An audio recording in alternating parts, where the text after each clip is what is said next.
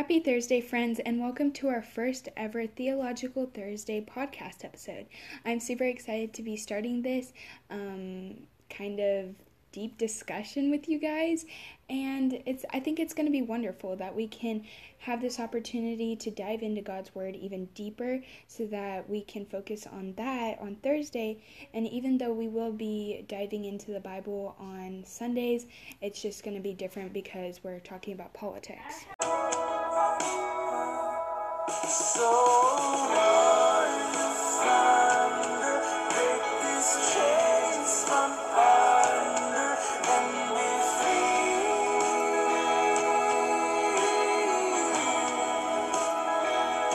To celebrate the launch of this podcast episode series, I wanted to ask you guys your ideas about what y'all wanted to hear from me, what y'all wanted to hear from the Bible. And so, the one that I got from actually my cousin, um, who is really has um,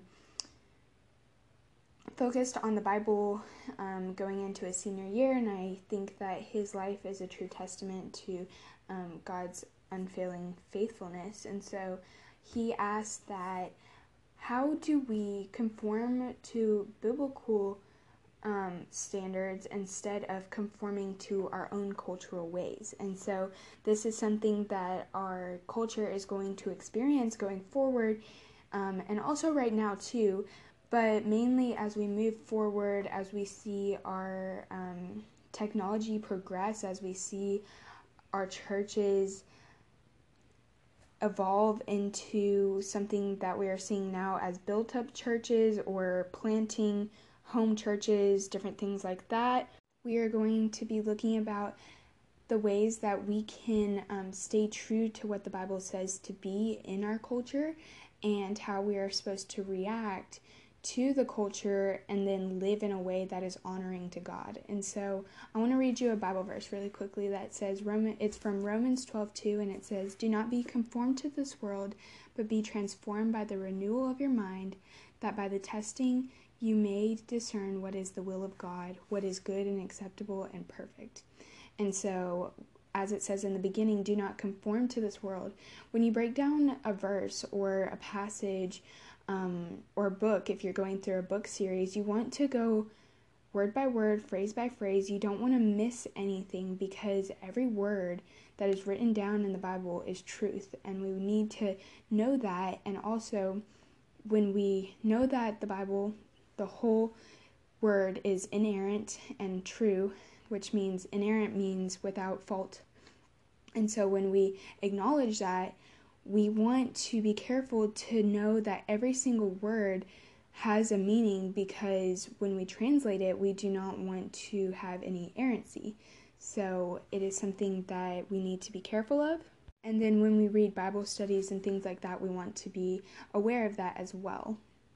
That God's word is being um, put into our lives accurately and it is reflecting the truth of the word, not our own feelings or the feelings of others. Because as we know, feelings are faulty, and God is only the only perfect and um, constant person that can give us truth. So as we look at Romans 12:2, at the beginning it says, "Do not be conformed to this world." And I think that's pretty straightforward. It means do not be pressed into this world. Do not um, conform means behaving accordingly to social acceptable standards.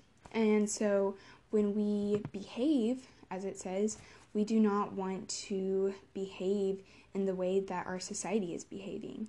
As we know, um, Jesus was different. That's how he drew a crowd, I believe. I believe that he was different from the world and he set a standard.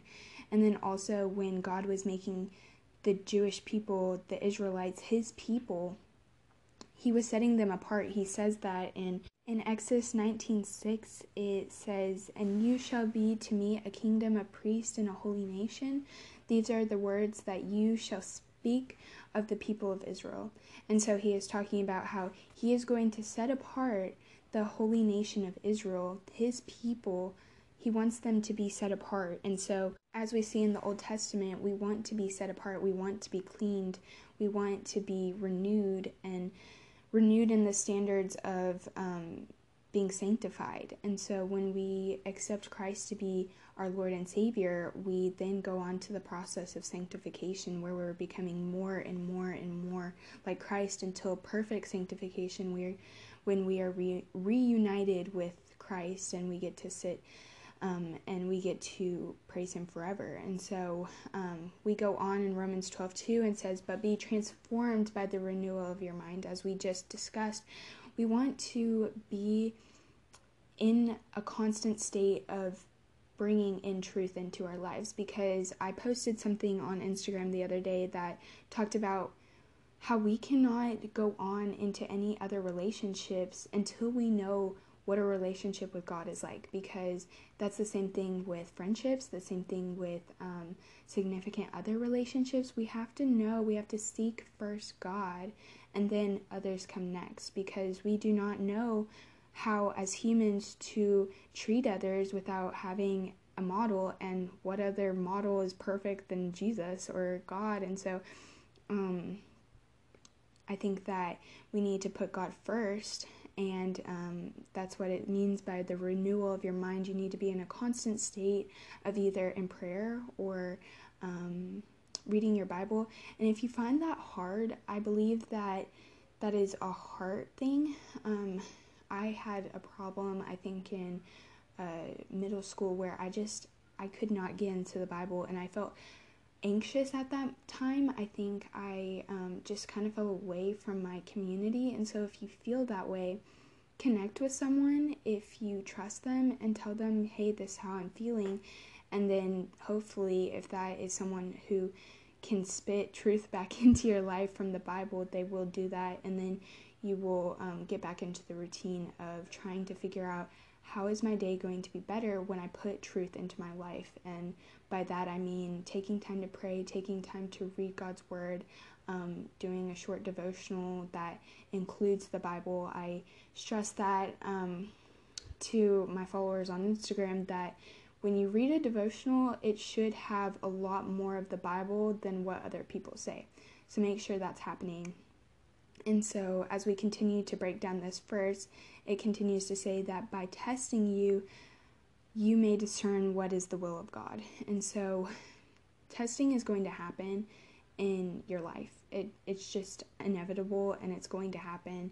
And by that testing, we will be able to discern what the will of God is. And so, it continues to say what is good and acceptable and perfect. And so, when we going back, we're not conformed to the world and we're being transformed by the renewal of our mind, we're being um, constant in the Word of God, then we can address today's standards and uh, today's um, societal pressures and say, hey, this is what the Bible says, and this is how I'm going to react to it. Like, if um, the Bible says, do not get, do not drink to get drunk, then we know that I'm not going to put myself in a situation where I'm going to get drunk. It, it's kind of it's kind of black and white there, where it's um, God or our temples are our bodies are a temple. Sorry, guys, our bodies are a temple. We we respect that and we take good care of our bodies. We put um, natural things in our bodies that God has created because God didn't just create us to live on the earth to be meaningless. No, He created us all with a specific purpose. And then all together, we contribute to the Great Commission where we can spread the will of God and we can um, spread His good news. So I think that's a really great verse to, and it also is applicable to everyday life where we can um, read that verse and be like, okay, I'm not going to conform today. I'm going to be transformed and I'm going to um, do what is good and acceptable and perfect in the eyes of God. And I know that um, human nature is to sin. We all are born with a sin nature. And so, yes, we are going to mess up. Like it says in Romans, Paul talks about how we try to do good, but we can't because we are not as perfect as, as Jesus, and that is okay because that's the reason why he died on the cross for us, and that's why we accept that because um, we are not okay and we are broken people and that's why Jesus is the perfect way. So that verse really breaks down how we can um, be reactive to our society. But then again in First John 2 15 through 17 it talks about do not love the world or the things in the world. If anyone loves the world the love of the father is not in him. For all that is in the world the desires of the flesh and the desires of the eyes and pride and possession is not from the father but it is in the world and the world is passing away along with its desires, but whoever does the will of God abides forever. Wow. Like wow. That's a crazy verse. Like let's let's break that down, friends. Wow. Like wow, this verse is crazy. And let's let's dive into it. So, First John 2, it talks about um the first part, do not love the world or the things in this world. Well, that seems like the first verse where it is talking specifically about an instruction that God has given us about do not love the things of this world. And this might look like for you that if someone asks you to do something like, let's say, um, they ask you to go and hang out or be at a party one night, but you know that something's going to go on there that is not going to be God honoring, that might be your chance to say, hey, this is why I can't go, and these are the reasons, and you don't have to be in a way of and that will give you an opportunity to talk about why that is so important to you and maybe that will put a light bulb out in that person's head saying hey maybe she's different. She's following jesus. How is this different and how is this bringing joy to her that i do not have? And maybe that's a testament to yourself that um, Jesus does change people's lives through your story. Then it says, If anyone loves the world, the love of the Father is not in him. So, again, that adds on to the first part where it says, um, Do not love the things of this world. So, it gives the commandment and then it gives the application where it's like, If you do love the world, then the love of the Father is not in you. So, that is pretty scary. Like, how do you know that you're not loving the world? Well, we know that by the Bible. If you read the Bible and it says, do not get, or again, do not drink to get drunk, then you know that if you're drinking, then you're probably not following God's commandments. And I mean, drinking is not a sin, but um, being drunk and drunkenness in the Bible is a sin. And so the love of the Father is not in you. And so what it means by that specifically is that when you are drunk, there is no possible way that you are going to spread the love of God. You're not going to bring out the Great Commission because you are unable to, because you are drunk. And so that's just an analogy of how this applies because it does sound scary, but it makes sense because if you are doing things that are going with the world, then it's not um, reflecting Christ. And so it says going forward, for all that is in the world, the desires of the flesh and the desires of the eyes and pride in possessions is not from the Father, but it is from the world. So it is giving you some uh, examples of what the world does, the desires of the world look like. It looks like um, the desires of flesh, the desires of the eyes, and pride and possessions. And so those are of the world. Those are not of the father. And when we take pride in our lives and we take pride in our um, who we are what we're doing in our career our families even though those are beautiful things that god has given us we should take we should give all the credit to god. We shouldn't take it for ourselves. And so um, it is the blessings that you have are from the father and not the world and the world is passing away along with its desires. So it is saying that the world is going to go away someday. God says that that there will be a new heaven and a new earth. And so our lives go like go by like that. And so it is gone before we know it. And for me, honestly, I'll give you my opinion. That's okay with me because I am so looking forward to my second life, my life that I get to praise Jesus and there's not going to be any more sorrow and no more pain. And um, I want to do all I can here before I get there because I want to have a purpose here. So I hope that that is your desire as well. And then ending this verse, it says, But whoever does the will of God abides forever. And that kind of sums it up, saying that even though the world is passing, if you pursue the will of God, you're going to abide forever. When you believe in Jesus Christ as your Savior and Lord, that He died and rose on the third day for your sins, you have accepted that He has died for your sins and that He is coming back again to get you. And so when we do that, we are looking forward to the second coming, but we are also um, doing that in. Sorry, guys. We are doing that in um, anxiously waiting for his arrival, but also doing that in love and sharing the gospel as well. So let's just have a discussion. Now that we went through a few verses, now that we know kind of what we are expected of, of um, not following the world, let's talk about a few examples of what following the world looks like and then also how we are supposed to respond. Something that is simple that we can talk about is TV. Um, entertainment media, basically. And so you're probably thinking in your head, where are you going, Anna, with this?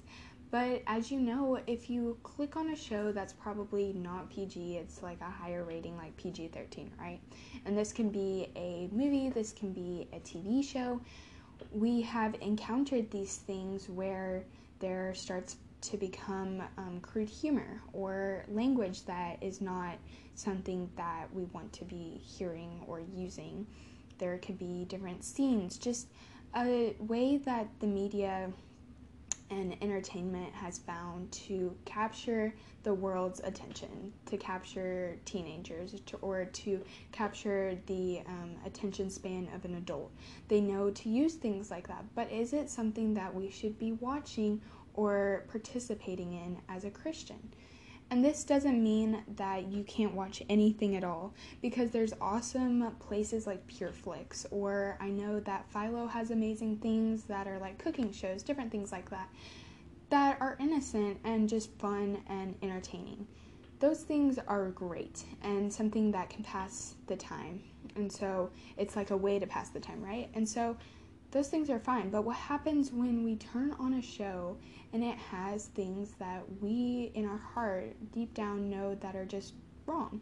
So what it that as that example, what do we do as the world? And so this could be applied to situations like when I was in middle school where I would go over to a friend's house and they would turn on the TV and it would be something that I wouldn't watch at home, but they're watching here. So, what do you do?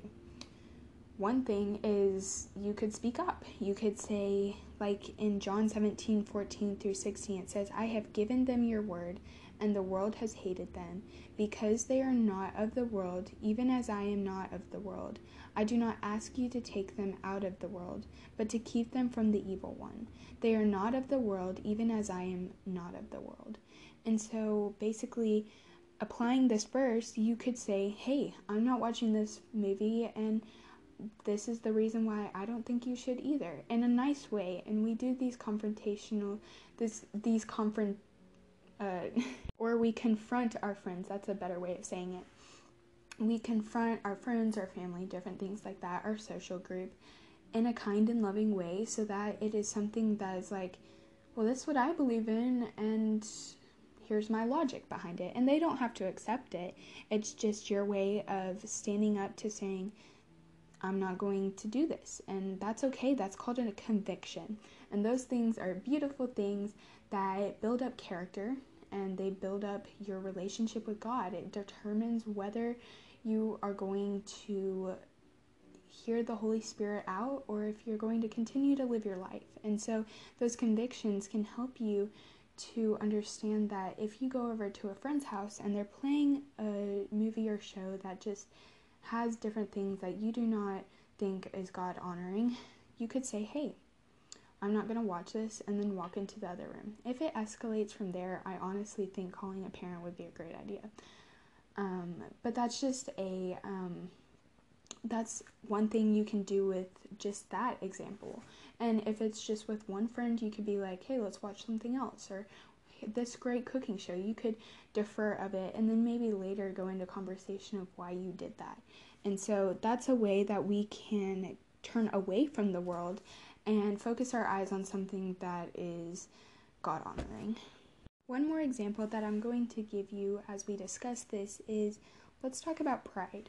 So, pride is something that comes from being self centered and thinking of yourself instead of being grateful of what God has given you. And so, how do we combat this? How do we say, hey, I'm not going to be of the world, I'm not going to be prideful, but I'm going to look of I'm going to look and see how I can affect other people's lives instead of focusing inward. And I think that's um, easy an easy thing to do looking inward looking at yourself being consumed with um, self-love different things like that the self-love movement i could go into that but i, I don't think i will um, but pride mm-hmm. is something mm-hmm. that we see all over um, our world so how do we talk about it how do we um, deal with it so when we talk about pride we can look at Proverbs 11:2 and it says when pride comes then comes disgrace. So basically it's saying when pride comes then comes disgrace. that that's basically what it says and it's kind of straightforward again when it says um, it says it gives you the topic and then it applies it where it says comes grace and or disgrace, sorry. And so it goes on to say, but with the humble is wisdom. And so when we look at this, we can see well, when I'm prideful, I'm going to look disgraceful to the world, to God, to myself. Like everyone's just going to know that I am a mess, right? And that's okay. Um, because ultimately, when we're prideful, we show our vulnerability, if we want to say that. Um, and so, when we're humble, we can show wisdom because when we seek God and we seek others and how to serve them first, then we can learn from it. We can learn when we are quiet and we're listening for God.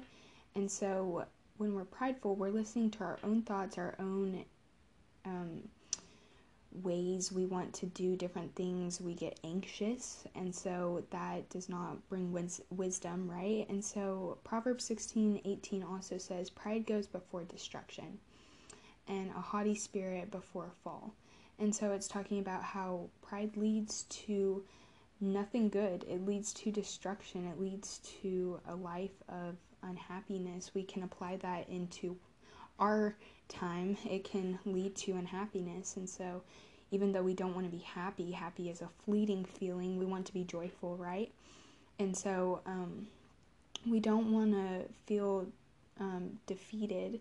So, we go back and we say, what's the opposite of pride? Well, it's being humble, it's looking to serve others and um, to listen to how God can um, develop my character. So we do that and we develop wisdom. We develop a um, character of someone who is going to put down their plans and then help you before they help themselves. And that's something beautiful. It shows God's um, love and His mercy when you do that.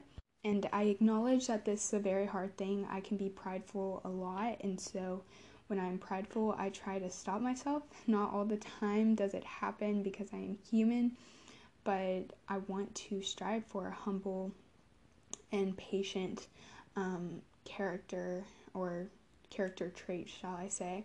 And so that's something we can pray for if it comes as a hard, um, as if it's not a strength, it's going to be a weakness, right?